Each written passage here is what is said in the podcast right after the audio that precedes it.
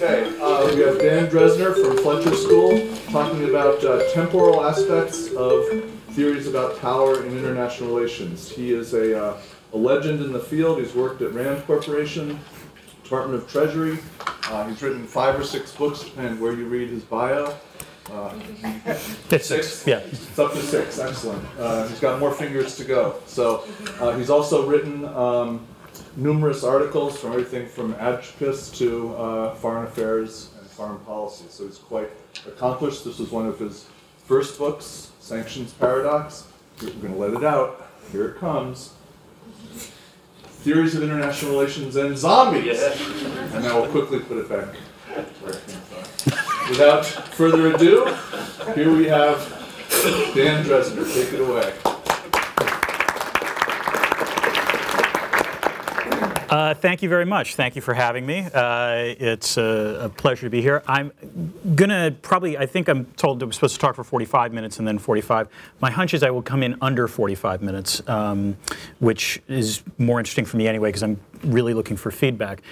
Um, and let me start by, by offering an opening caveat, which is say, in some ways, this is the start of a project that I am, you know, not, this is not on the fast track. In other words, I want to actually take some time and marinate uh, on this. Um, and I'm also, so in that sense, probably, you know, criticism I think at this stage will probably be more useful than, uh, than perhaps at later stages when I start getting convinced that I'm right. Um, I'm now not necessarily convinced that I'm right, is the important way of putting this. And also, in some ways, this is very different from most of what I've written, uh, particularly recently, in the sense of it's about the least policy relevant thing um, I think that I could possibly produce. Having read Mike's book, however, I realized that's a hopeless effort. So really, in some ways, I'm just pivoting back to you know to something that I could do in terms of, of trying to uh, to make this a little more engaging. Um, in some ways, the the reason I'm writing this is that you can argue that the state of international relations theory, as we understand it, is in such a bad way that there is actually a genre in the literature talking about why the state of international relations theory is so bad. Um, there was a special issue, uh, I believe, of EJIR a couple years ago um, on this. There's been a fair amount of work um, talking about uh, the fact that you know we're fragmented, we don't talk to each other, and so on and so forth. Um, there's a large literature, particularly on the uh, the passing of the paradigms, um, the fact that they're ostensibly not terribly meaningful in terms of scholarly discourse, and yet that's contradicted by two um, empirical observations. The first is, is that in most international relations syllabi, uh, both undergraduate and graduate, sort of paradigmatic takes still dominate those syllabi, which suggests that when you're being taught this, you're still being educated in the paradigms, and then apparently after that you're supposed to reject them or something. Um, and then, second, in terms of citation patterns, they also clearly matter. Um, and not necessarily in a healthy way. They matter in the sense that essentially um, scholars working within one paradigm cite only scholars within that paradigm. If they cite outside that, it's just sort of that one sentence is to say, like, you know, as opposed to stupid Mearsheimer, comma, 2001 or something, um, you know, I'm going to make a more nuanced argument or what have you. Um, and I would argue that this is a problem in terms of the state of the field. And it's not what it, you know, and maybe this is me getting older, but, uh, and more crotchety, but this is not how I, you know, even when I was going to graduate school during the sort of peak of the paradigm wars, people actually did talk to each other, or there was an actual attempt to address, um, you know, uh, paradigmatic takes in, uh, across the board. Um, and I think what it's led to is sort of less inter, you know, paradigmatic debate, but it's also led, I would argue, implicitly to a narrowing of research questions. That the bulk of international relations research right now, and let me be very clear, I'm not insulting this research or denigrating it in any way. I actually think it's really very good. But a lot of this sort of talks about the turn towards practice or middle range theory. Um, or the emphasis on, on case studies or uh, experimental methods all essentially very much narrow questions that, that are being asked in, in international relations, which frankly is not why I got into the field in the first place, so I don't want to do that stuff. Um, so uh, this is the sort of thing I was talking about. It, because there's, I think, less grand theory or less of an emphasis on grand theory, you are seeing, you know, a proliferation of work in what we would call middle range theory, um, you know, emphasis on sort of micro uh, practices and micro foundations, and very narrow experiments. Now, again, all of these things are actually, I think, producing useful scholarship and useful knowledge. I am not in any way denigrating um, those sorts of tendencies. But I do think there's an opportunity cost in them, in that while these things are really good at answering smaller questions, I'm not sure these sorts of methodologies are great at answering bigger questions. Um, and this is also leading to, you know, what we would consider the, I think, the segmentation of IR theory. And the quote from Lake, I think, um, captures this perfectly. And I say this because David Lake is someone who actually does want to get rid of all of the isms. If you take a look at what Lake has argued, he's argued sort of against isms for a long time. But even he acknowledges that unless we have a common lexicon, you know, to talk about international politics across these paradigms that allow for some sort of translation, then essentially what we have is a sort of Tower of Babel rather than anything actually that we would consider sort of productive problem solving or productive theorizing. Um, and the reason I bring all this up is that, oh, there we go, um, is that the thing that I care about, which is power, um, is probably simultaneously the central concept to our discipline, and yet we have absolutely no consensus whatsoever about what it means. Um, you know, just using adjectives before power, these were just the adjectives with S's to start off with. You know, if I'd actually done a slide with all of the adjectives, I think it would have looked like a pointillist painting or something. Um, but the truth is, is that, you know, while there's a lot of, uh, of discussion about power in international relations, the definitions are so incommensurate with each other and so diverse that I think this is one of the examples where fragmentation has actually hurt the ability um, to potentially have these kinds of common conversations. You know, the quotes from Gilpin, you know, suggest this, and I think the quote, uh, there's a, not a quote from Barnett and Duvall or Guzzini, but that is essentially the message that both of them are saying um, in their papers, which suggests that essentially it's futile to think that we're going to come up with a common um, definition of power. And I think part of the problem is, is that, you know, when we talk about definitions on this, when we go back to sort of the core sources or, or, you know sort of core texts in terms of talking about definitions one of the problems is that the very people that we often assign, you know, or think of as coming up with these definitions have muddied the waters even further, which is to say they came up with an original definition and then very often have published subsequent texts or subsequent editions of their primary text that sort of fiddle around with that original definition. So Hans Morgenthau, you know, is the father of sort of modern international relations, published seven editions of, of Politics Among Nations. Robert Dahl, who's sort of the standard sort of original uh, definition that everyone sort of starts with when they write about this stuff. Then wrote modern political analysis and you know constantly tweaked the definition or you know talked about it in multiple issues. Steven Lukes, in some ways, is even the worst case about this because his 1974 book, Power Radical View, says one thing about when he's talking about the third face of power, but if you've read the 2005 second edition, he almost does a 180 in terms of what he means about this, uh, the third face of power, and it, it leads to you know a fair amount of confusion. And Joe Nye, I believe, has published six books about soft power. I'm not entirely sure what the, the final count is, but there's a lot of them. Um, and, you know, uh, I actually hosted him yesterday at, at Fletcher, and I'm pretty sure he gave a definition that was at variance with his original definition of the, the term, which suggests that we might be having some issues.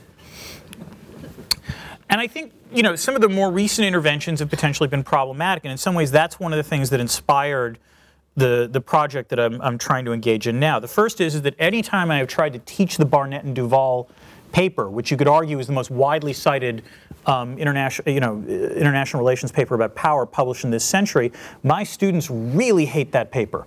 Um, and I'm not entirely sure, maybe it's because I'm a bad professor, that's entirely possible. But it's also possible that their rubric is not necessarily clear um, not just to policy relevant students, but even to those potentially pursuing PhDs. And then the, the Baldwin book, which is the, you know, David Baldwin spent his entire career writing about power, and this in some ways is sort of the capstone of that project. But that book is almost an entire sort of relitigation of why Robert Dahl was right all along, essentially. Um, and it, it, was disturbing to me reading that book and refereeing that book that the overwhelming majority of the cites to the literature um, all predated, I believe, 1985, um, which suggests that in some ways discussions of power have not necessarily moved forward um, all that much. And the question is is it possible to do better um, or possible to sort of rethink this? So, my suggestion, and this is based on, on sort of my own work on this, um, is that I think essentially one of the reasons that there's so many incommensurate understandings about power or so many incommensurate definitions about power is that essentially theoretical debates about power freight in a lot of hidden assumptions about time, which is to say that most definitions about power implicitly have a sort of hidden set of assumptions about the way time works and the sort of unit of analysis with respect to time. So the two issues that I think in particular are an awful lot of, of theories about power, an awful lot of international relation theories more generally uh, truck in but don't necessarily talk about explicitly is first what the time horizon is of key causal processes. In other words, whatever the key causal processes are that drive their story.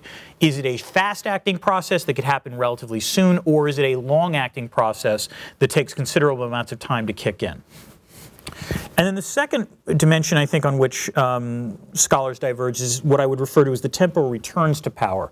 Um, and I'll talk about this a little more in a little bit later, but primarily it's about whether or not um, the theorist believes that the exercise of power in the short term leads to positive or negative feedback effects from the rest of the system. Um, and what's surprising to me is the ways in which that, you know, th- these assumptions are made uh, going forward. And I do think that if you think about the different theories this way, you wind up realizing the way in which some theories have a little more in common than you might necessarily expect, but also there are ways in which you can presumably develop ideally testable hypotheses or research agendas in which these multiple paradigms can talk to each other. And again, in the end, that's kind of what I want. I want to see these paradigms, as much as they develop on their own, also be able to have at least some sort of common grammar. So time in IR theory is not, uh, you know, if it is mentioned, it's often mentioned only in passing. And as I said, in some ways, what, what often happens is that a lot of implicit assumptions are being made about it, but not necessarily explicit assumptions. And I think um, Chris McIntosh, uh, who is, uh, um, has written the most interesting article, I think, about this, is correct when he points out that essentially each paradigm in IR has a certain sort of set of assumptions about time which probably applies relatively well to within their own paradigm. But what they don't realize they're doing is by making these assumptions, they're also assuming that the rest of IR theory, international relations theory, should operate along these same assumptions, when in fact that's not necessarily the case. The different paradigms are in fact going to have different assumptions um, about sort of the unit of time that they're thinking about, the time horizon, as well as these other sorts of dimensions. And I think if we think about this a little more seriously, we can also think, you know, ways in which power is treated by these different paradigms um, in different ways, and I think helps to explain, you know, how these theories can potentially talk to each other. So, you know, if we think about, you know, the time horizon for key causal processes, in other words, if we think about what is it that drives particular theories, if the thing that drive, you know, the causal process that drives particular theory is a, let's say, one that requires a crisis or invites an immediate crisis, those are instances in which you have short time horizons where, you know, there are plenty of debates about the fungibility of power resources. You would argue that in a shorter time horizon, almost by definition, the fungibility of power has to be restricted. That the ability to take resources from pot A and move them to pot B, or to apply sort of, you know, certain kinds of power, almost by definition will take longer than others. And so if you narrow the time horizon, um, because of the causal process that you're concerned with, essentially you're allowed to, you know, assume that that power is restricted in terms of fungibility. That you can't necessarily apply military power to an economic situation, or vice versa, or what have you. Um, the other thing that happens if you're operating in a short time horizon is that some of the causal processes that, uh, let's say, some of the more constructivist or critical approaches, in some ways get restricted. Um, if you're talking about changes in actors' identities, um, or even changes in, in sort of, uh, of language, those are slower acting processes. Um, sometimes they can happen relatively quickly, but by and large, you know, they won't. Um, and so, in some ways, if you're focusing on a short time horizon, certain, you know, aspects of theory aren't necessarily going to be terribly useful for you. On the other hand, if you allow for a longer time horizon, then suddenly you can start talking about you know fungibility in a way that is uh, more elastic. I mean, in, in, to use the language of economics, you know, when we talk about fungibility of power, we talk about in terms of international relations. Economists refer to it as liquidity when they talk about um, money. The question is, what assets can you convert quickly into other assets? Um, and the thing about liquidity is that if you widen time, then suddenly any asset becomes relatively liquid because if you give a long enough time, you, you should be able to sell it. And I think that also is true for power resources. The longer the time horizon you're allowed, the more options you could potentially take in terms of applying resources and using them somewhere else. Um, and at the same time, also, actor identities and even actor preferences are obviously more fluid over time. Whereas in a shorter time horizon, you're always assuming that preferences are fixed and frozen. And indeed, certainly actor identities are presumably fixed and frozen. Um, in terms of the, the sort of temporal decay of, or you know the, the, temporal effects of power i think it's interesting to compare it to what we would consider sort of geographic or spatial decay of power um, th- one of the few things i think that actually most international relations scholars would tend to agree on is the notion of the loss of strength gradient that essentially if you try to apply power geographically further away from what you would consider your sort of home base its effect is going to be more muted um, so much like gravity, the further away you are when you're trying to apply something, the less influence. This doesn't mean you can't change things. It doesn't mean the power is going to be useless. It just means that the further away it is, presumably, the less uh, useful power is. So, in terms of you know geography or, or in terms of space, there's a there's an assumption of a spatial decay of power. It's not necessarily obvious to me, however, that the same assumption is made with respect to time. It's not clear that there's always a temporal decay of power. In fact, in some ways, there's a fair number of scholarship that would suggest the reverse, that there might be positive temporal returns to power. That the exercise of power at time t actually leads to dramatic improvements in your situation in time t plus 1, t plus 2, and so on and so forth. This is a genuine, I think, topic of debate um, in political science, not just in international relations. On the sort of positive feedback side, you have a whole array of sort of you know concepts of power ranging from path dependence which you know paul pierson talked about uh, most prominently in his 2000 uh, apsr article concepts of either the second face of power that bachrach and Baratz talk about or the third face of power that Lukes talks about um, in some ways are built on the notion that if you can manage to create institutions or create patterns of domination and or attraction you alter the preferences of actors and or sort of eliminate options of actors, that means essentially you sort of lock in um, the ability to exercise power over time. So if those you know, scholars are correct, and there's actually potentially increasing returns to power. That if you're successful in the use of power now, it actually increases your options and increases your capabilities in the future. Um, indeed, this also, I think, comes up in debates about the, the stability of unipolarity. You know, someone like Wohlforth, who believes that unipolarity is indeed the most stable uh, international uh, distribution of power. But on the other hand, that doesn't mean that they're right. That's a whole array of literature. There is a contrary array of literature um, that suggests, in fact, that the dynamics that you know people who talk about path dependence talk about are wildly exaggerated. Um, so Scott Page, for example, uh, suggests that you know people don't necessarily understand what they're talking about when they use the phrase path dependence. That in fact path dependence isn't necessarily as common as, as many people would think. Um, and there's a whole variety of negative feedback mechanisms, such that if you exercise power at time t, at time t plus one, you actually are facing greater frictions, greater cost to the exercise of power rather than fewer costs. Um, whether this comes in the form of, of weapons of the weak or in the form of balancing or imperial overstretch, what have you. And this indeed also gets tied into literature out there that argues that unipolarity is actually not the most stable, it's actually the most fragile. Um, think about Randy Schweller's work, where even you know rhetorical moves against uh, the hegemon trigger, you know, can potentially trigger wild overreactions. So the point is that this is an unsettled question, and, and that in contrast to the spatial decay of power, where it's generally assumed that the further away you are, the less power you can exercise. In terms of time, it's, it's a genuine debate you know, if you have more power now, does that mean you will actually be able to increase your power in the future, or does it mean that if you try to do that, you will face negative feedback going forward?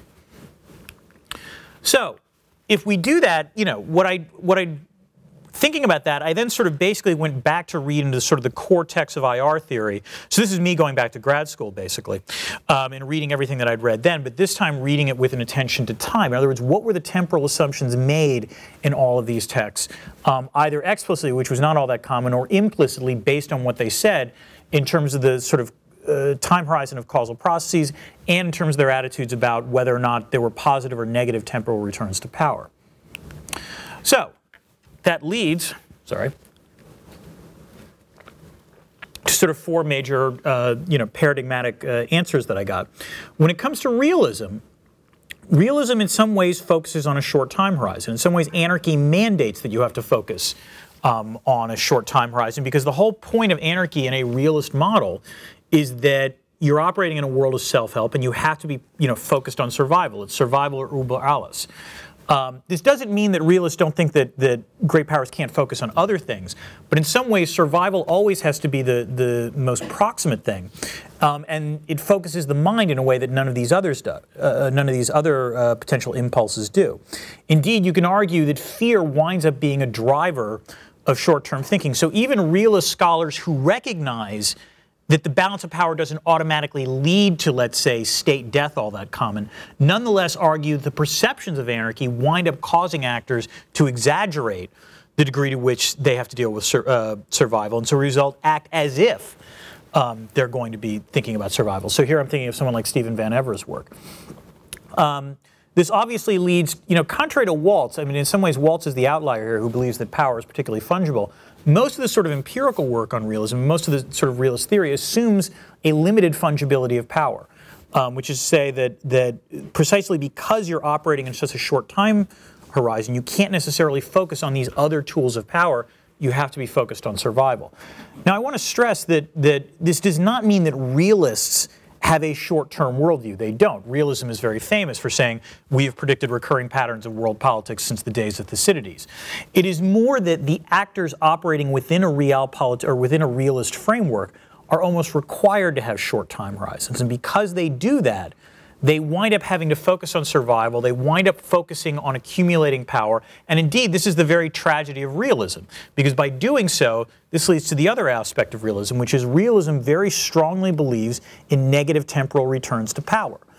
Um, actors who try to acquire more and more power inevitably trigger a variety of negative feedback mechanisms, whether we're talking about balance of power politics or the security dilemma um, that wind up essentially constraining or raising the costs of what they want to do.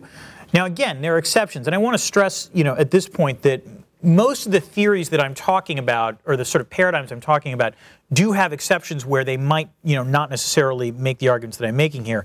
In some ways, I'm primarily talking about in the main with most of these theories, um, rather than the exceptions. So certainly, for example, realists do talk about bandwagoning, and they also talk about buck passing.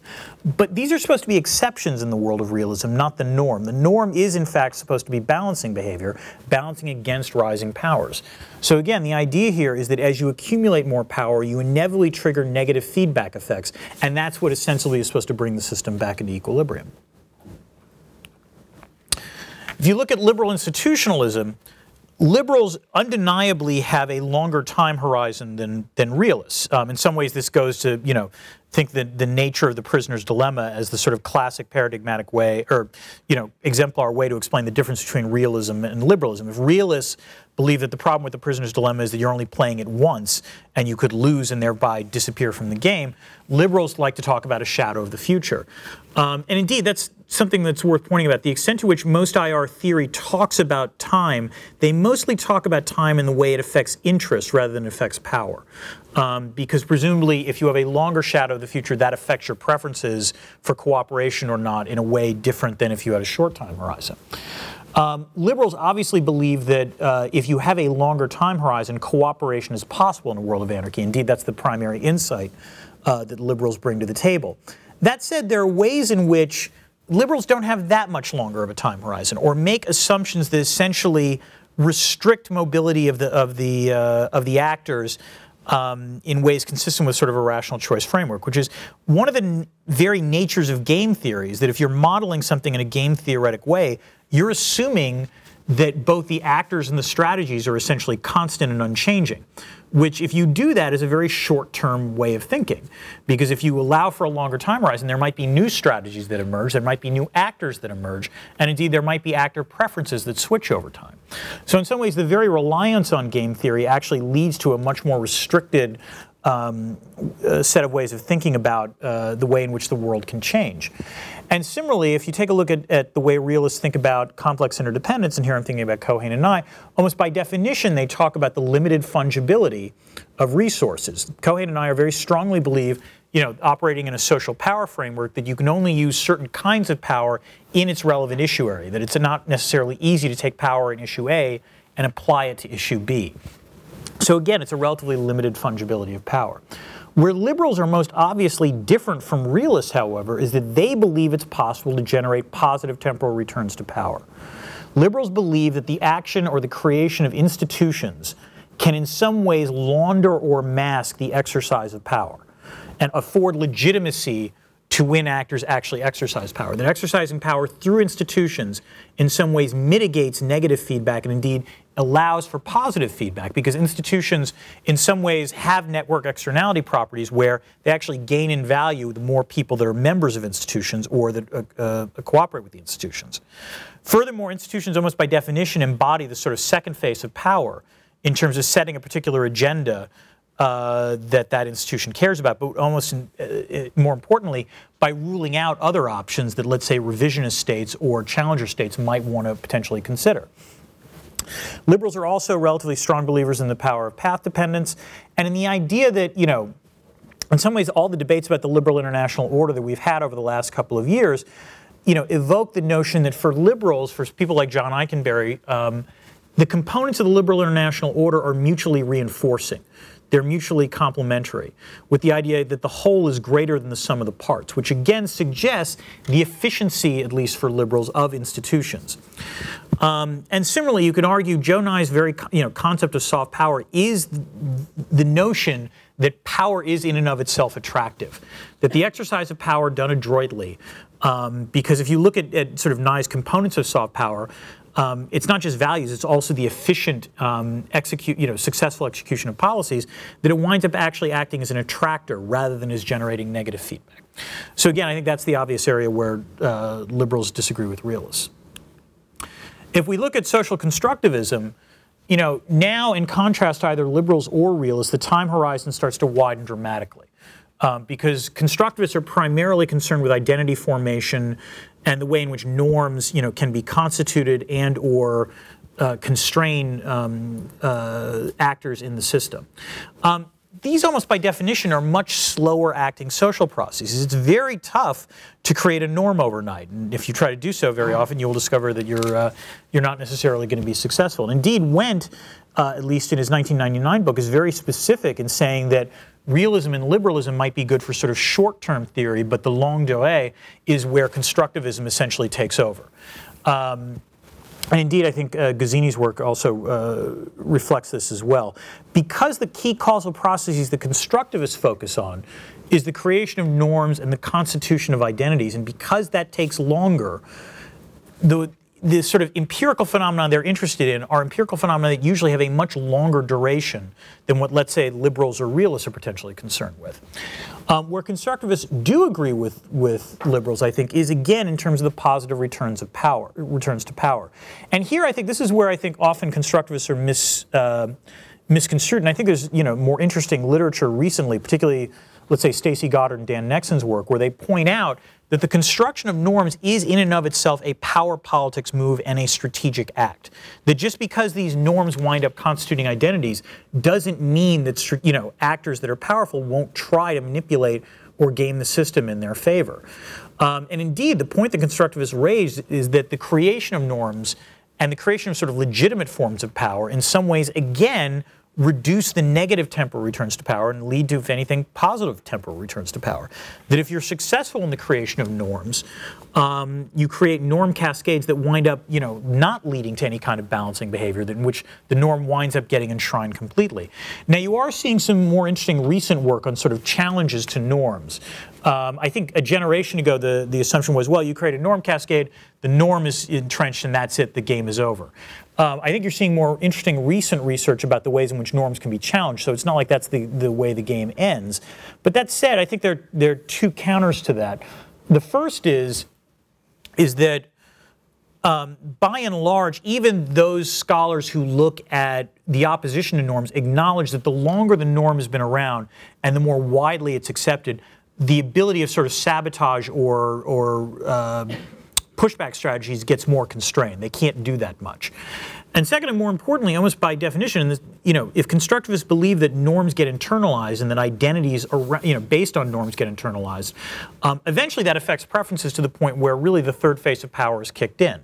And in fact, it wouldn't even necessarily occur to actors that they should necessarily oppose it.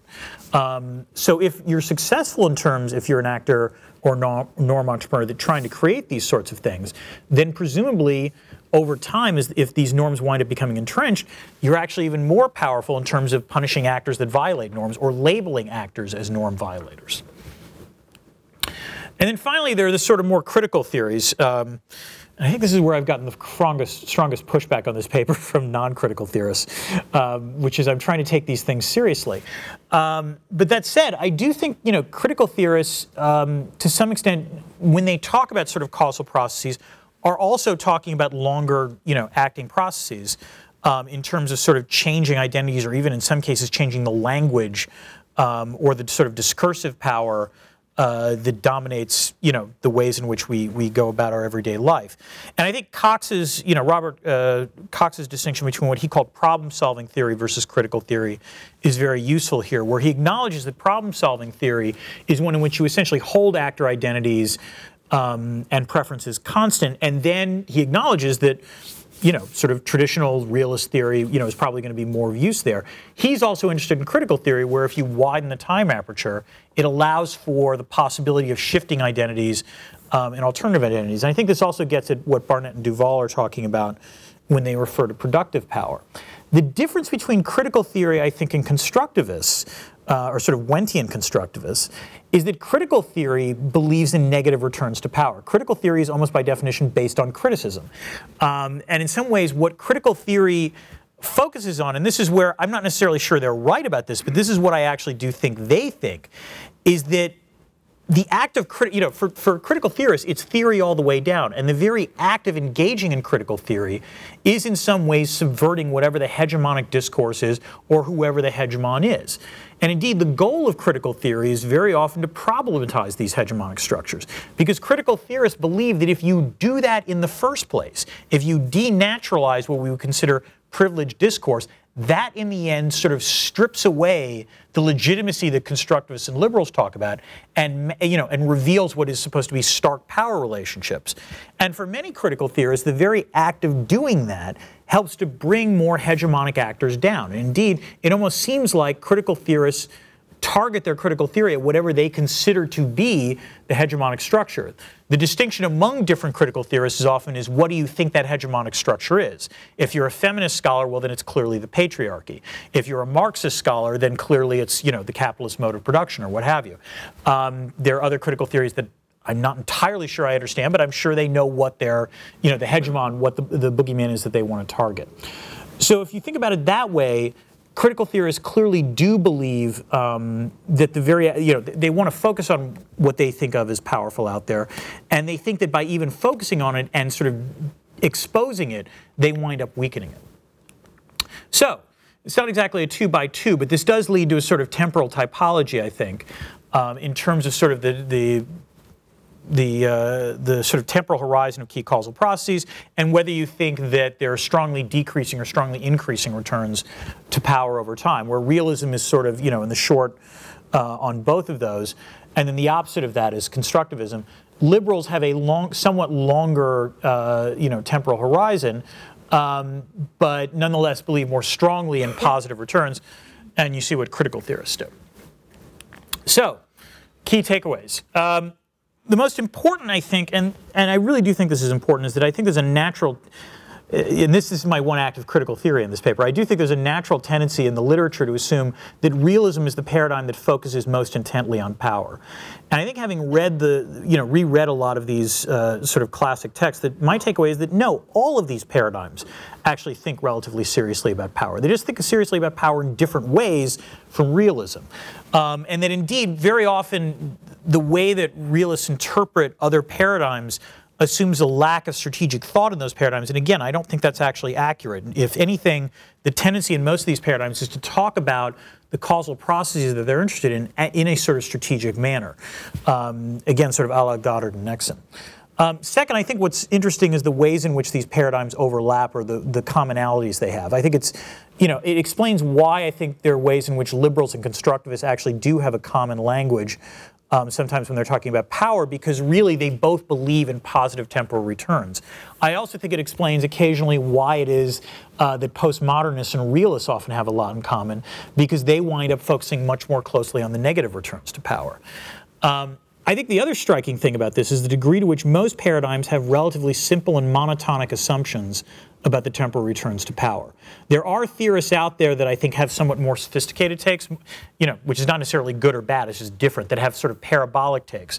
Um, whether you want to talk old school like Ibn Khaldun or you want to talk about Robert Gilpin, where they think that it's possible to sort of build up power, but that eventually over time, um, you know, empires decay and die and so on and so forth. And this is sort of an, a sort of life cycle model more than anything else.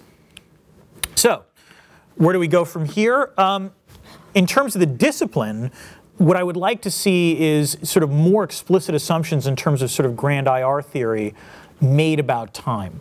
In other words, to at least say, well, what is the sort of unit of time analysis that I'm interested in? What is the time horizon, you know, of my key causal, uh, you know, the, of my actors? And then ideally, you know, again, to promote greater cooperation, the question of whether or not you think the exercise of power in the short term generates positive or negative returns over time. Um, I actually think that's an interesting hypothesis on which there is no consensus, but also something on which each of the paradigms that I've listed would actually have interesting things to say. And again, part of my goal here is that I want to see slightly less fragmentation of IR theory uh, than we have right now. Um, as to where I go from here in terms of my project, I think I need to refine these arguments a little bit further. I need to do obviously a little bit more reading and think a little harder. And then what I want to do when I've when I've finished that is to essentially revisit some of what we would consider sort of the big cases in IR theory, ranging from the Cuban Missile Crisis to the start of World War I to let's say the 2008 financial crisis, to the end of the Cold War, and look at them in terms of sort of these different ways in which we think about power and time, essentially by looking at them in sort of different apertures, sort of the crisis of the moment as opposed to sort of the ways in which we got to that crisis and the sort of after effects as well. And I guess that's it. Yay. Thanks. you very much. Anyone receiving this? Thank you. I'll uh, take questions. Just raise your hand. If you have uh, something right on target, just raise two fingers. Amitabh is first. Okay, that's a very interesting talk. Uh, I must confess that I'm an economist by training, but I have studied at deep Dot International Relations. I'm sorry, what's your last name? I apologize for asking. D-U-T-T. Okay, got it. Okay, so uh, I have a lot of questions, but I'll just ask them in three brief uh, questions. One is, you, you're, I, I really like your attempt to sort of revitalize theory in a good way, but as an economist studying international relations, I don't have an idea what, you, what they mean by a theory. Is it an organizing principle? Is it a theoretical construction that implicitly leads to a model which, which has clear predictions? You know, rational choice theory is not a theory at all. Uh, uh, you know, even realism, unlike what my friend Sebastian would say, I don't think it is a theory. It, it is a way of organizing thinking about power in anarchical situations. So unless IR scholars can really clarify what they mean by a theory, these kind of uh, things will continue. That's, that's one, I, I want your comment on that. Second, about power. You started by saying power is such a confused and confusing concept. Everybody has different opinions, they change their minds. But it seems to me, while I agree with you, and, and this is not just true of IR, it's true of everything. Lukes is not an IR scholar, and nor is Foucault, who you, who you cite. Uh, It's, uh, economists have tried to neglect power with perfect competition, uh, which is absolutely silly, but, but very, very self, self, um, self-interested for some people. Uh, but anyway, uh, my, my main point is about power being so difficult. I don't see how your attempt to introduce time is going to really make this any easier. It's in fact making it harder because you don't even talk about what power is. I think much more interesting is if you want to understand power is to try to have a provisional definition which works in a particular context and looks at sources and, and areas of power. Uh, my third point is I think your, your, your work is very interesting because it, it makes things very I'm waiting for the butt. More complex. uh, no, no, it's, it's not a but. I mean, everything has a but, as you know. It, it, it's a very interesting way to bring in time, which actually complicates matters even further, but it's a way that it, it should be done. But given that, um, but, but given that, uh, I would defend some realists as saying, like Keynes, in the long run we are all dead. So if there's a storm now and your ship is sunk, it doesn't matter if the storm is going to end later. So if, if you don't protect yourself now, you might never live to see another day. So I don't think they're not interested in the long run, but they may be over concerned about certain ways of keeping power. Constructivists also, I think, uh, I, I'll finish this now. Okay? Uh, con- constructivists, constructivists also are concerned with the short run, but they take uh, the fact that ideas now are socially constructed and, and they're not material and so forth, that even has current implications. Uh, they, they're not just looking at the long run. Finally, critical theorists, uh, if you take the Marxian roots of Cox, for example, really emphasize power and its, its increasing returns, but try to find holes in it to criticize and to open up questions. So there's a normative idea of power, if it's exercised in a bad way, should be questioned and challenged. But I don't think Cox or anybody else, Marx certainly would, would not say that the capitalists are not going to rule for a long time. Anyway, so those are some thoughts. Okay. Uh, Am I res- responding? To, yeah. All right. So first, uh, let me say that I started off getting a PhD in economics and then switched to political science. So I certainly understand where you're coming from. Um, and I think one of the reasons I switched is that the, the thing I always like to say is that economists don't like to talk about power and political scientists don't like to talk about economics. Um, but in terms of what I mean by theory, I, I, here I will defend Sebastian and other sort of uh, IR paradigms you know, I think a theory. The way I always think of a theory is, you know, it's it's you know, do you have actors? Do you have preferences? Do you have constraints? And do you have strategies? And then does that lead to outcomes? Um, and I think most of the paradigms that I've put forward here would fit into that sort of rubric. Um, that said, I, I, will acknowledge that there are certain paradigms that have, let's say, more internal contradictions, perhaps, uh, than others. Um, which is why, in some ways, what I'm trying to do here is not to sort of fully excavate what every individual theorist says in each of these paradigms, because towards that way lies madness. But I do what what I do hope I'm doing is distilling what the principal theorists, you know, the sort of most widely cited in all of these were, you know, paradigms are saying and sort of drawing on that. So an easy way to knock this down is to say, well, you're not you're not understanding true realism. You know, you really have to read, you know, Gulick to, to get that, or you know, you really have to read Walt in order to understand that, you know, not Waltz or something like that. I'm not entirely sure I buy that. But I do think these theories actually do, they are theories. Um, there are ways in which, you know, for example, there is a, and this might be the difference between realism as a theory versus realpolitik as a worldview, I guess would be the way to put it. Um, and what I'm trying to do is talk about realists rather than realpolitik. Um, in terms of whether I'm making it harder by bringing in time and I don't have a definition, let me acknowledge that's a weakness in the sense of I've been holding off trying to come up with my own definition because in some ways I do think the temporal questions are important and by not thinking through them theory, you know, I want to think about them through first before I come up with my own definition in order to be able to uh, to have one that I think I can defend properly. Um, and also, I, think my original wariness in talking about a definition was I wasn't sure even coming up with a definition would necessarily accomplish anything because that's the one thing political science doesn't have a shortage of. We have plenty of definitions about power, um, and I don't think I don't think I'm going to come up and say this is the one definition that will rule them all. You will all bow down, you know, before this definition. And so it's almost an exercise in futility to do it. That said, I might finally, you know, I, I might try to to to uh, to eventually concede and, and, do that. In terms of realism being short term and you know, the long term we're all dead, I agree with you. I, when I say that I think realism is focusing on more short, you know, in some ways, this is the, the nature of language. If you say someone is a short term thinking, you, you've almost freighted in again a sort of implicitly negative assumption in terms of thinking that long term is always going to, you know, uh, is going to last longer. But I completely agree with you. I'm not trying to say normatively whether short term or long term is better. They're just different. Um, and I agree with you, by the way, that there are ways in which constructivists and critical theorists might have more shorter term processes at work. But I think their primary causal processes, you know, even if on occasion they ap- operate relatively quickly, primarily operate in a sort of longer time horizon. And therefore, I'm, I'm relatively comfortable um, focusing on that. But, you know, I agree with you that in some ways, what, the thing that was striking me in terms of writing this paper was the ways in which some of these theorists actually are comfortable deferring to other paradigms depending upon the assumptions you're making about time.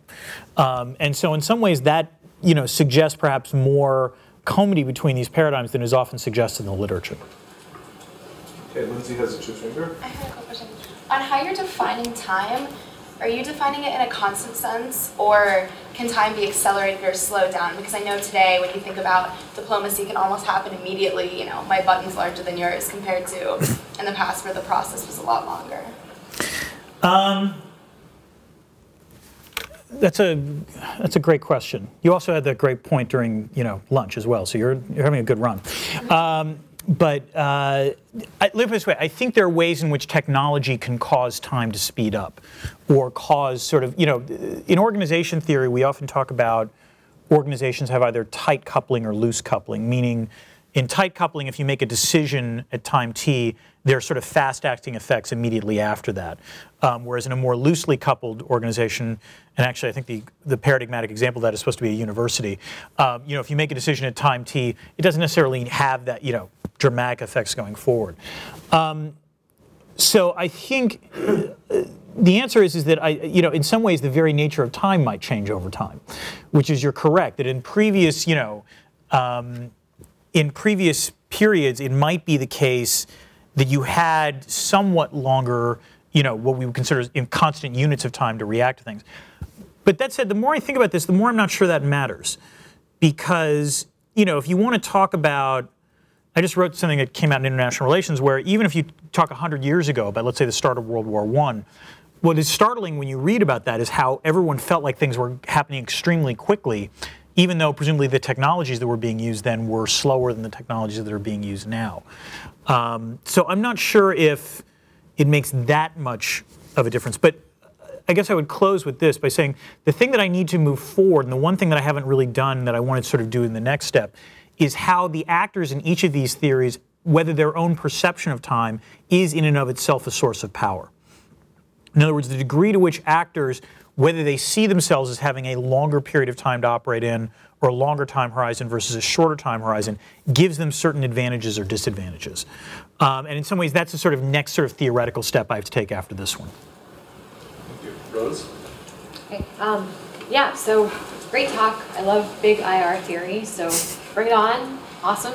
Um, but I have a couple of questions, of course, um, and comments. So on the one hand, I feel like of your two interventions or your typology, the disjuncture between so the what you call the temporal it's like the temporal returns to scale, Yeah, right? yeah.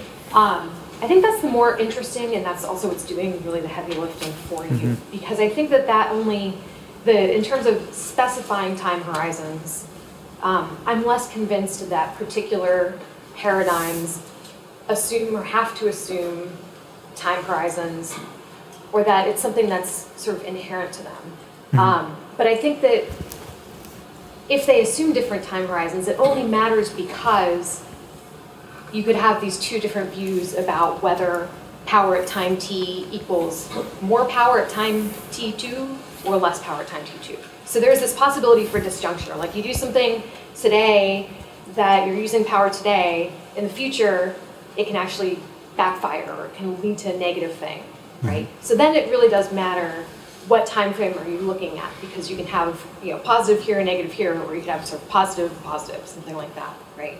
Um, so I want you to unpack that a little bit more, um, and I, in particular, you know, what does it mean to use power? and because you rely on this idea of using power a lot for um, the temporal returns issue. And just sort of thinking of some of your examples, like Ikenberry. I don't think of Ikenberry as saying that you know countries are using power at T1, and then at T2 they have even more power because of the power they used at T1. Like I see Ikenberry and I see him as saying at T1 they do not use power, right? They agree to restrain themselves, right, or constrain themselves. Right? Binding. Right, right, exactly. They're giving up some ass, some amount of power so that in the future they can have more power, right? So I'm just not sure, you know, it- what does using it mean? How do you sort of see that, um, et cetera, et cetera? So on the, the time horizon thing, I take your point, and I, you know, I will, uh, I'll need to think about it more. In terms of using power, I guess, you know, in the, in the liberal sense, the creation of institutions, I think, is what I think of when you know with respect to the exercise of power, um, which is to say that that Ikenberry talks about binding the idea that you're going to create these institutions, and those institutions are supposed to act as a constraint on the hegemon, which is presumably what will attract others to join that institution. Um, and I certainly do think that, I mean, that, that's the logic is explained, but there's also something else going on, which is first of all it might be that you say that the institution is going to constrain you, but then the question is whether the institution actually does constrain you. Um, and you can argue that uh, in some ways the debate, I think, again, this goes back to the interesting debates about the liberal international order we're having, where all the critics of the liberal international order almost glory in pointing out all the various ways in which the U.S. has defied the very order that it established, saying, "See, look at you know what it's done here, here, here, and here, and here." Um, but that said, I think the other the other way in which liberal institutionalists think about this is, uh, is the efficiency of power. Shot through their literature is the notion that if you institutionalize the rules of the game, what it allows hegemons to do, or great, you know, the great power to do, is essentially exercise power in a far less costly and more effective way than if they were to do so outside of that institutional structure. And so that's in some ways what I'm, I'm thinking of when I think of sort of positive returns to power, which is it might be easier to exercise power or to you know change an outcome through working through the institution than working outside the institution. And I certainly think liberals believe that is the more important thing. Um, now the question is whether, you know, in some ways, I guess, I guess the, I suppose the answer is that while Ikenberry thinks of it as an act of self, you know, of, of binding, I think the creation of institution actually is, is, you know, an exercise in power because in some ways, and even Ikenberry acknowledges this, when you are creating an institution as a hegemon, what you are trying to do is create an institution that presumably accords with your preferences, you know, that accords with the outcomes that you want. Um, so compared to not doing it, yeah, I think it's an exercise in power. And I do think, you know, it, it, it's not to diminish or dismiss the idea that you're constraining yourself, but you might be willing to take the short term constraint in terms of being, you know, it being far easier to exercise power over time. I guess. But then there's also the sort of problem of, are you talking about, you know, so how, A, how costly is it? How much power does it take, Mm-hmm. right? Yeah. Um, and what, I hate to say what kind of power because you don't like that, but. No, no, no, no, go ahead, But that's what fine, that's kind of power, you know, are we talking military power? Right, right, yeah. Right? I mean, that's like a totally different ballgame. Yeah. Um, I mean, I think, you know, although generally speaking, liberals don't talk about the use of military power to create institutions. I mean, only in the sense, only in the sense of after a great power war, then it becomes, uh, it becomes the sort of natural thing to do. Um, I mean, in some ways, I think the, the, the form of power that I think is most amenable to sort of liberals on this is actually Gruber's argument, the sort of go it alone power notion, which is if you can say, look, we're going to create this institution, you're either on board or not. And you can argue that actually that logic is shot through a lot of the sort of creations of the liberal international order. That's even more strongly in my, you know, in favor of my claim about temporal returns to power than anything else, because that's not a binding argument. That's a you're either on this or not, and if you're not, you're worse off.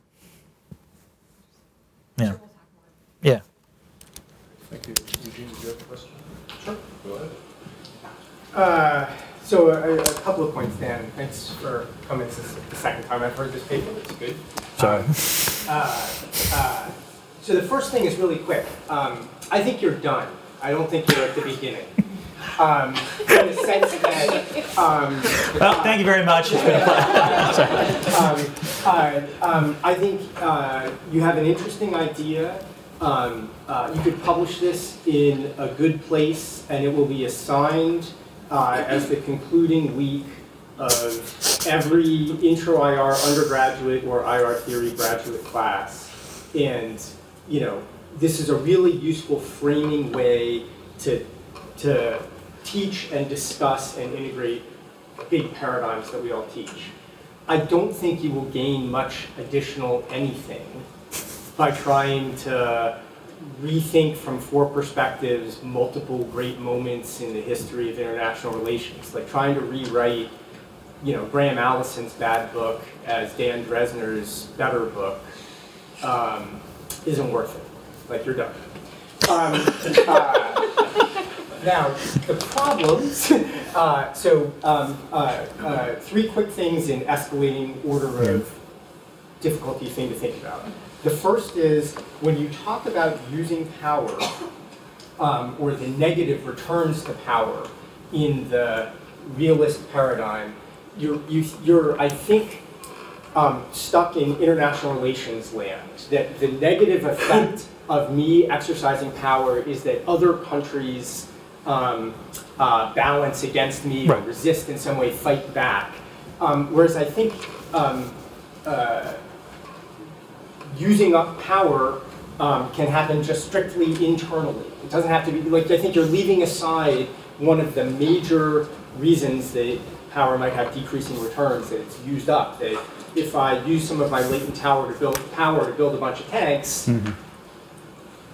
or whatever, or I, you know, fire off a bunch of missiles and they blow up, I can't use the- them again. You're They're thinking gone. that capabilities need to be husbanded, that if you Yes, expend them, you can't replenish, can't right? replenish. Yeah, And, and okay. in fact, That's I- fair. so I just think they're leaving that out, and you shouldn't. That's the small thing. But actually, Rose's question, it, it, the same thing happens in liberalism, uh, I think. So um, I'm not sure liberalism has positive returns now, as I think about it this way. So you use up power now to create the institution. You bind yourself. That's why it's consuming your power today. Is that you're, like Ikenberry says, you're Yeah. putting constraints on yourself and the whole idea of Ikenberry and then also, you know, mentor Keohane after hegemony is that um, my power can disappear and get used up. That doesn't have positive returns for me, but the system can still stay in place because of the institutions. So it's not like my power persists. My power's gone. I created the institution and I decayed but the system doesn't blow up. So I, I, I'm not, I just, I guess I'm not buying your um, idea that uh, uh, liberalism is about increasing returns to power. Okay, right, uh, second thing is, um,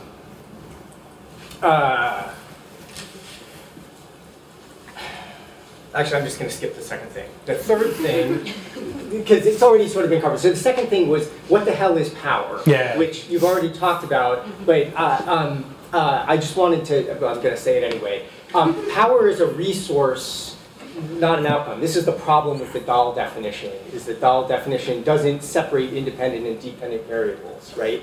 And this is a well-known debate. I think ultimately, if your article is useful in a grand project as opposed to what I said you're done about, um, you have to wade through the debate and make an argument that says this is not a new definition, but of all the definitions that already exist, this is the right definition, and the reason we know is because of my argument about time. Okay. And you got to say that. Anyway, point three.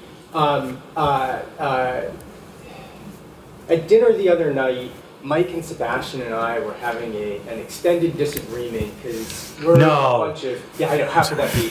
But we're a bunch of realists, and we couldn't agree about or even come up with uh, a, a, a sensible idea of what is realism. And um, uh, it's it's you know. Uh, there are Point to a of Amitov. ideas No, out there. sorry. It's a, it's, it's a big, it's, it's, um, so I think for you to sort the paradigms, you go to these big texts and sort of find some quotes about time or something like that. I actually don't know what is the center, like if you wanted, Mike was invoking, invoking Lakatos, what is the core of the research program for each of these paradigms? And I think that's actually a really hard thing. This is why I said this is the third and most damning. Is if your goal is to sort the paradigms, you have to actually tell me what the paradigms are about. Um, and I think it's very hard to do. I don't know the answer to this. But especially, especially if you believe that all the paradigms are about power, because of course what I was arguing is that the thing that makes something realist is that it's about power. Um, if all the paradigms are about power, what distinguishes realism from liberalism, from constructivism, from critical theory? Like, uh, you know, what are the paradigms? Okay, I'm going to take everything that you said before the last question is just thank you, and I will think about that. Um, on the last one, I mean, you know, if you want to go all Lakatos, the I think the question asked is what is the negative heuristic in each of these um, in each of these theories? And maybe this is absurdly optimistic of me, but I actually don't think. I think the negative heuristic of realism is relatively straightforward. It's that the world is defined by anarchy. Anarchy imposes powerful constraints on the preferences of actors. operating in the world of anarchy, which means that essentially it winds up being an extremely conflictual world. Um, you know, I mean, you can go to, which, which I think is actually something that, you know, let's say someone like Waltz or someone like Mearsheimer, that fits both of their sort of, you know, origin stories, I think. Um, I think the moment you go beyond that, then you start getting into the kind of, of, of disagreements that you're talking about. And there's obviously disagreements about whether states in realism are security maximizers versus power maximizers, so on and so forth. Right, within realism. But Andy Moravcsik pointed out, I think very usefully, that, you know, liberals all believe in anarchy too. Liberals believe in anarchy. What they don't believe is that anarchy is such a powerful constraint that it affects preferences in the same way that realism does. That's how I always think about it. The, what, the difference between the two is that for realists, anarchy is such a powerful constraint that even if states wanted to cooperate, they can't entirely do it because they can't trust the other actors because you're operating in a world of self help and you can never trust that the other actor isn't going to gain more than you are and put you at a disadvantaged situation. On the other hand, I think liberals for lack of a way of putting it, are mellower about anarchy. They acknowledge that anarchy is there, but much like Locke, they don't necessarily think it leads to the war of all against all, um, and that it is possible if you have, you know, to cooperate in this world. So I, again, maybe this is absurdly naive of me, but I actually do think you can talk about a common negative heuristic in each of these paradigms. It has to be relatively limited because the moment you go beyond that, there start being serious disagreements. But, and maybe it was just the way I was educated in grad school, but I do think it's possible. Excellent, Mike. Okay, um, so we live in the world of narrow hypothesis testing. Well, Dan Drezner takes on power. Uh, you, you really got uh, the cojones. Um, but like Rose, I was I- in Chicago for seven years, Mike. I mean, come on. yeah, I, I, I really, uh, I admire that. Um, I, Gene's point about the Dahl definition being uh, circular, um, or at least the way it's often interpreted, uh, I think is right on target. But the, the way, I guess I'm coming to think about it after reading your paper is that Power's a research program you know, to try to determine the sources of successful coercion among states.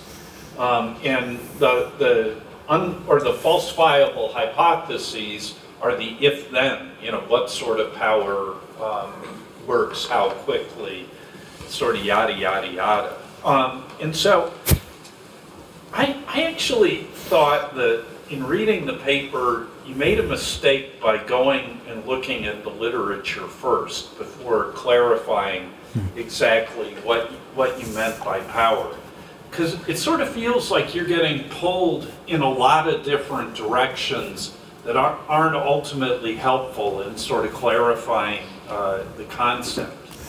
Um, and two of the directions I think are that you know might be sort of cul-de-sacs are one, a, a lot of what the constructivists and the critical theorists are talking about is not, in my view, power, where you're coercing somebody to change uh, their behavior. It's about um, convincing them uh, to that you know behaving a different way is the right way to uh, to behave. So defining um, power uh, against the alternatives, uh, and especially uh, what I would characterize as influence, is very important. And I think it, it would help you winnow down uh, a lot of this literature uh, that gets really amorphous by conflating power with, um, you know, uh, other sources, uh, you know, that contribute to successful influence but don't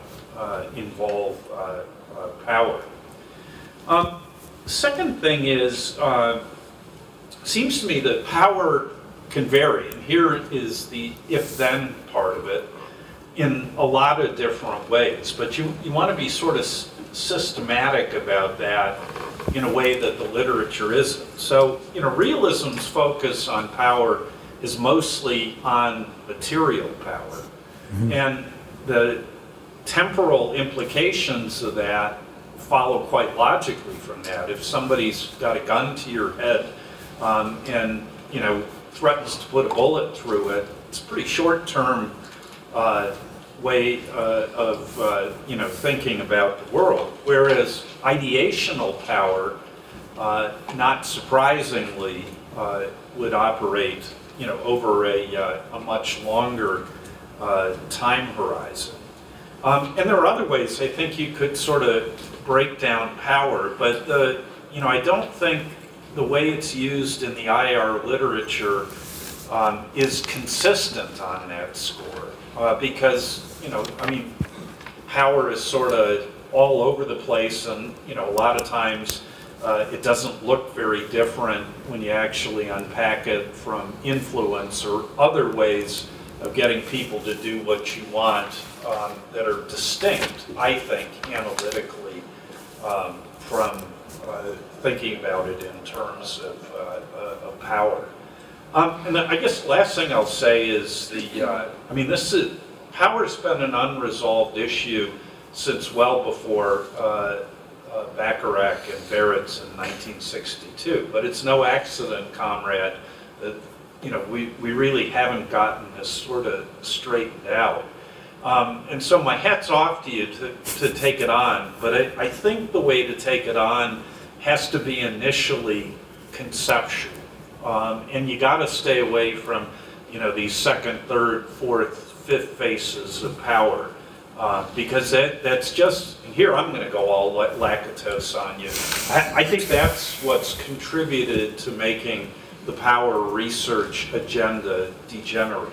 I, I think you got to identify uh, hardcore, the definition has to be that power is about, you know, getting people to do stuff that they don't want to do. And then the question is, there are competing uh, uh, types of power and under what circumstances does material power contribute to that? Under what circumstances do other sources of power contribute to that? And, and I think if you can clarify that, that would be uh, a pretty important contribution. But that will also, I think, force you to distinguish power from influence and other ways of getting people to do stuff uh, that sometimes people call power, but I think are very different. So I guess I, I guess the answer is I fundamentally disagree, in the in that, in that I mean in the, in that I do. Th- let me put it this way: I, it's fair to point out the ways in which the definition of power become. You know, by the time you get to the Foucauldian definition of power, everything is power, which means nothing is power. So I certainly accept the the the, the notion that the definition might need to be constrained. On the other hand, I also think the exercise of power is more than just sheer coercion. Um, I don't think it can just be limited to that. Um, and in some ways, the very fact that you talk about power and influence as if they're separate things, when to me they're part of the same thing, um, you know, might reflect disagreement among us. But I also guarantee you that if I say, look, we're just going to start with Dahl, or we're going to start with what is essentially a, a, a you know, restrictive definition of power, which is the use of, you know, pressure to cause actor B to do what it would otherwise not do. I think I've already, you know, half of the IR literature I've already rendered useless. Um, or rendered that, that's not going to pay attention to me, which I understand why you might want, but I'm less interested in doing that. Um, and to be fair, I, I, you know, in some ways, if nothing else, you know, maybe this doesn't go anywhere. Maybe you know, you just right. But I will say the one benefit of thinking about this is that I actually think I got some of the critical theorists in a way that I never have understood before, um, in terms of reading this stuff. Um, and therefore, I and I don't think it's you know completely useless. Um, I do think they have some interesting you know ideas on this. So I don't want to exclude that. And indeed, I think one of the one of the issues. I went to. Were you in Toronto last week? Oh, so I, you know, I went to the International Studies Association meeting was last week, and I went to a, a roundtable on the future of IR theory. That was easily one of the most depressing things I've ever been to. Um, because it was folks like Randy Schweller on one side, you know, sort of talking the way he normally talks, and and then, um, you know, you sort of had, you know, critical theorists um, also on the panel, and they weren't, they literally weren't saying anything that the other one would would understand. It got so bad that actually Dan Kaufman stood up and tried to like he was almost functioning like a marriage therapist trying to get them like a marriage counselor trying to get them to talk to each other. And maybe in my own way that's what I'm trying to do with this paper, which is again I want part of this is not just about power, it's also about getting the paradigms to talk to each other. Can, can I just ask you a Yeah. very simple follow-up? So I read your book on sanctions, and uh, I changed my mind. Um, and say, I, I agree with uh, Drezner on this topic. Does that mean you Sorry, have, we've got that on audio, right? Does that mean you have power over me?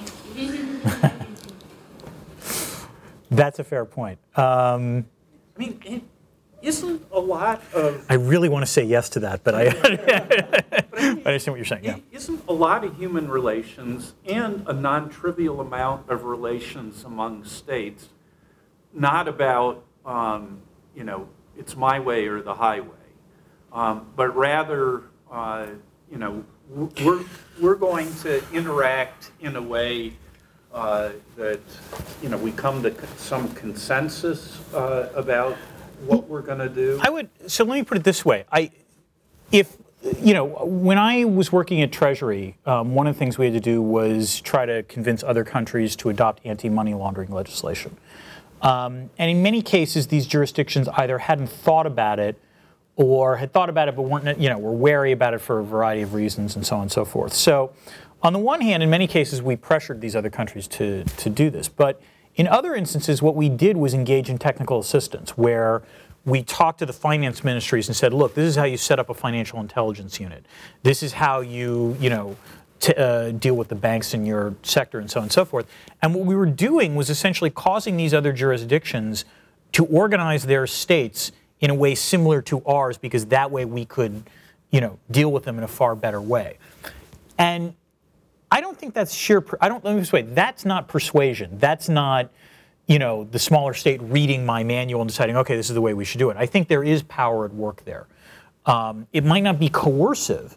I mean, there was a coercive element to it, but there were other cases in which it wasn't coercion. There were other cases in which, you know, we actually said, look, this is the way we think we should, you know, you should do it. We've done it this way. It's been very successful. In some ways, that might be sort of Nye's soft power at work in terms of, of potentially um, attempts at emulation, or what John Meyer would call institutional isomorphism. Um, but I do think, I, I don't think you can talk about that as not an example of power. It's just not coercive. And I know you don't like that. Well, then, then what isn't power in relations, you know, among states or uh, among individuals? Um, And maybe If- you if- think it is all Maybe the answer power. is, is that if I go to, to this state and say, hey, look, we're setting up the financial intelligence unit this way and we're doing it so on and so forth, and the state says, no, thanks, we're good. And then it's like, okay, all right.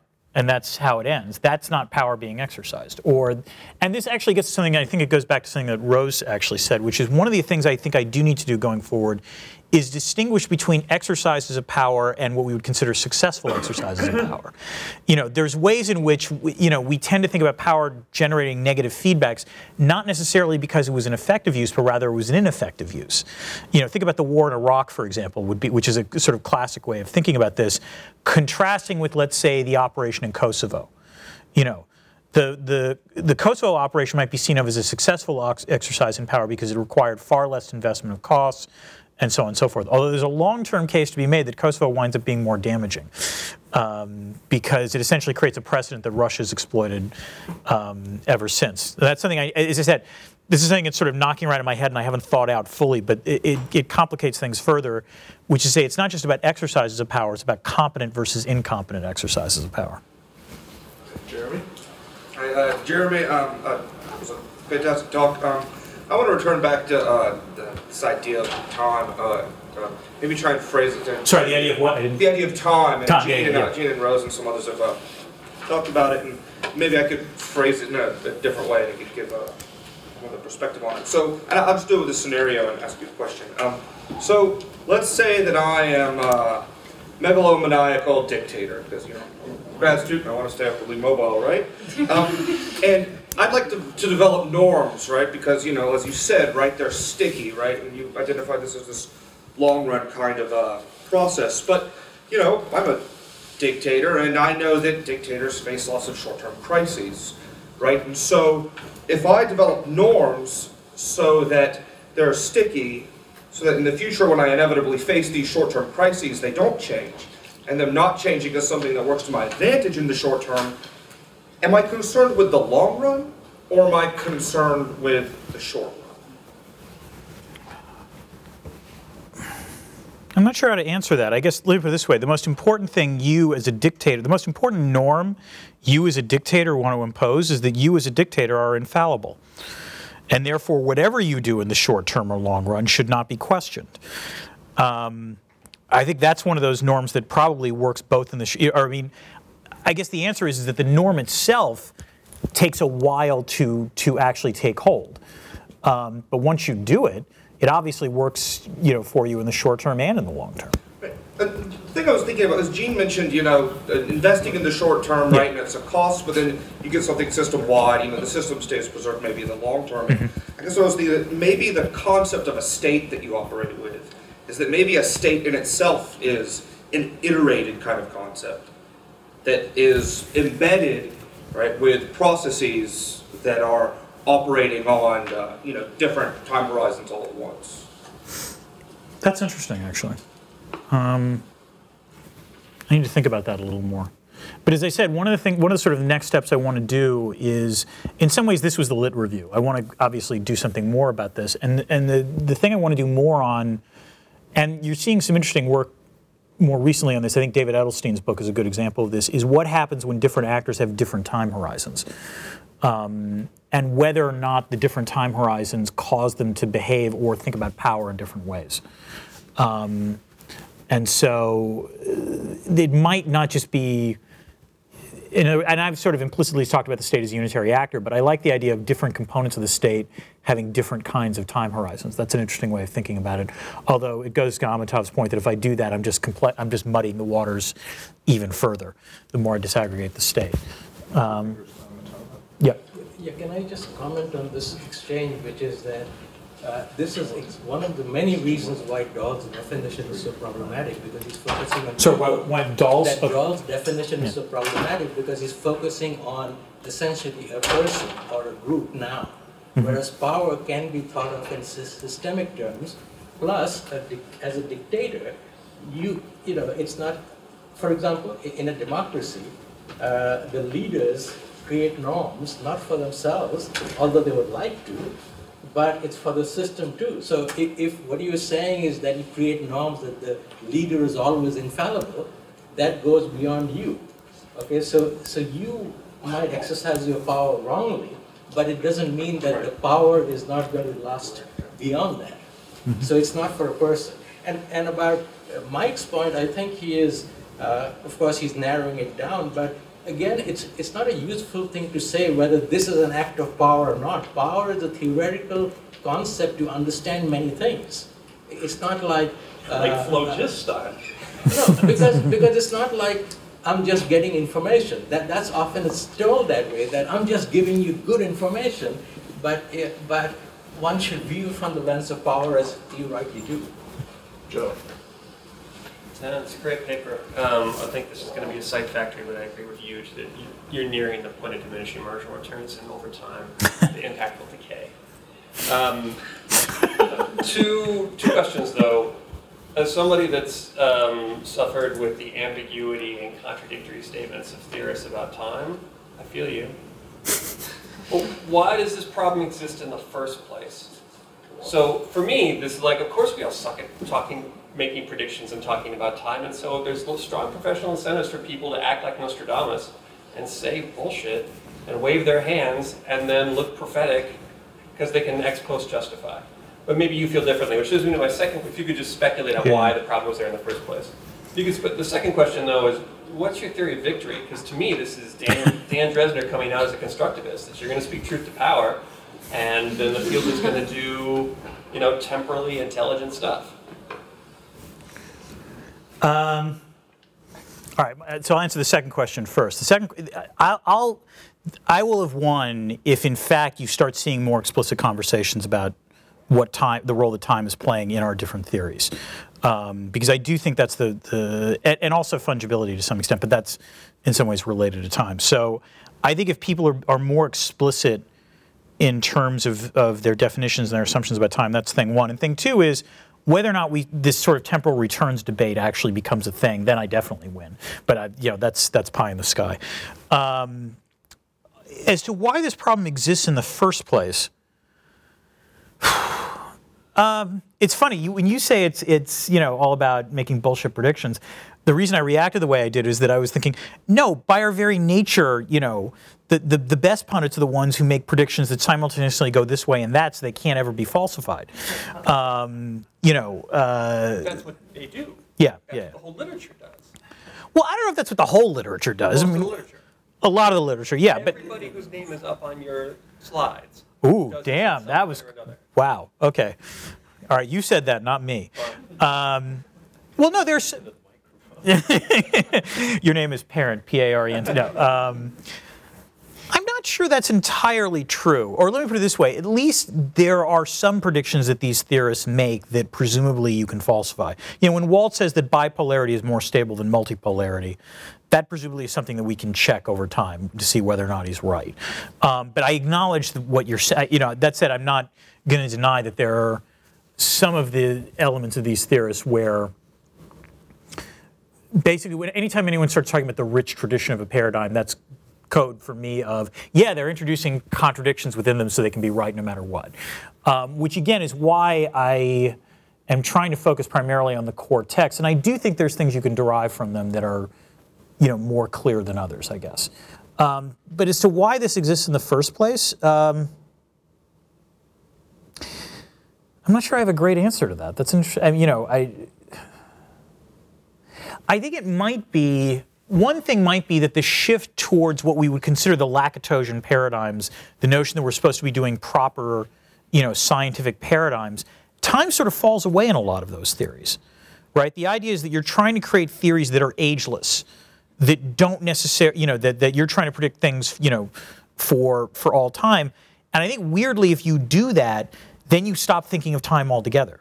You think you're trying to create a universal theory and again, if you think about it, it's absurd that we would ever think we would do that for something like international relations because the evolution of international relations over time is such that talking about stuff now doesn't look like the things that we were talking about, you know, we would be talking about if we were all in the Roman Empire.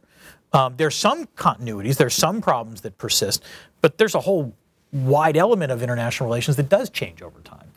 Um, but I do think it might be that drive to sort of say, I am developing this theory for all time. And once I do that, I don't need to think about it ever again. We have a two finger and then two more questions and seven minutes left. I, I just want to pick up on the suggestion about the difficulty of making predictions and say that this has sometimes caused problems for historians. You'd be familiar with Paul Kennedy's great book, The Rise and Fall of the Powers. Yes. And uh, Paul's predictions that Japan Inc. was going to be this great challenge to the United States in the 1980s.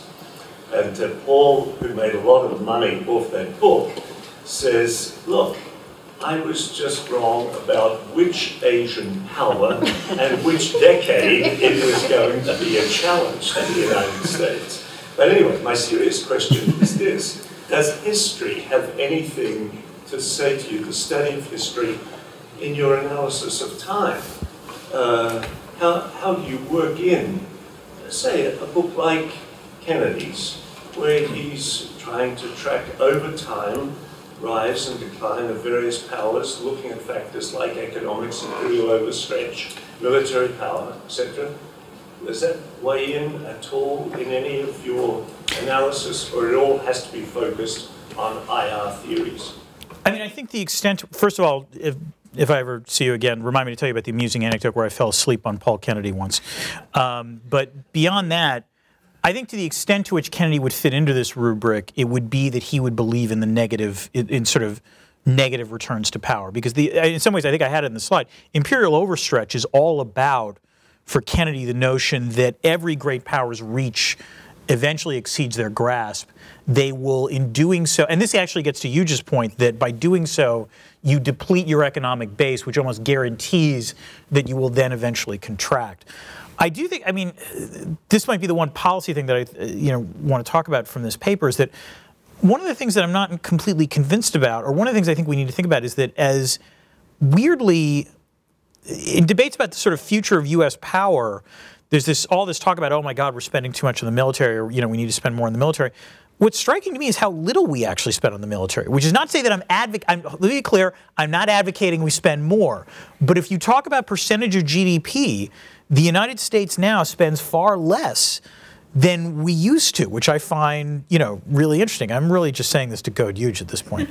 Um, but there are, you know, there, there are interesting questions to, to, to sort of think about that. But that said, to the extent that Kennedy would fit into this logic, I do think it would be that he's simultaneously looking at the long term, but he believes in, in, in sort of negative returns to power, which would make Paul Kennedy a critical theorist, which I'm just tickled by as the prospect of. So I'll do a quick uh, two finger, and then Minju will close the shop. I would just say there could be an argument that you can make that there'd be strong positive returns to power. Um, and if every day you survive, you have a strong positive return. Everybody who's balancing is motivated by survival. They're getting a strong positive return to power. What you have is a characterization of realism in which there's typically imperial overstretch, um, over-aggression, engaging in optional wars, all that kind of stuff. You're putting all those assumptions of negative stuff in a very positive world in which most states survive, and that's a strong return to power. That's just my two-finger rule. Close that up at dinner. Minju, take it away. Oh yeah, due to the lack of time, I will just have two quick questions. So in figure one, so critical theories has a shorter temporal scope of causal process than constructivism, and I was wondering about your underlying logic. So why critical theory? Because critical theory engages both.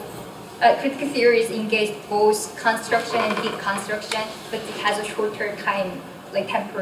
I think I had critical theorists having a long term. To be clear, I thought, did I do that wrong in the paper? Damn. Yeah, so I was wondering that.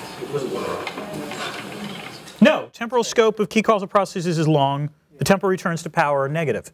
like and I mean compared to constructivism, Oh, compared to constructivism, I think it's, yeah, I do think it's shorter. Uh, Yes. Okay, that's fair. Um, relative to constructivists, I do think the critical theorists focus, you know, think that uh, focus on a shorter time horizon.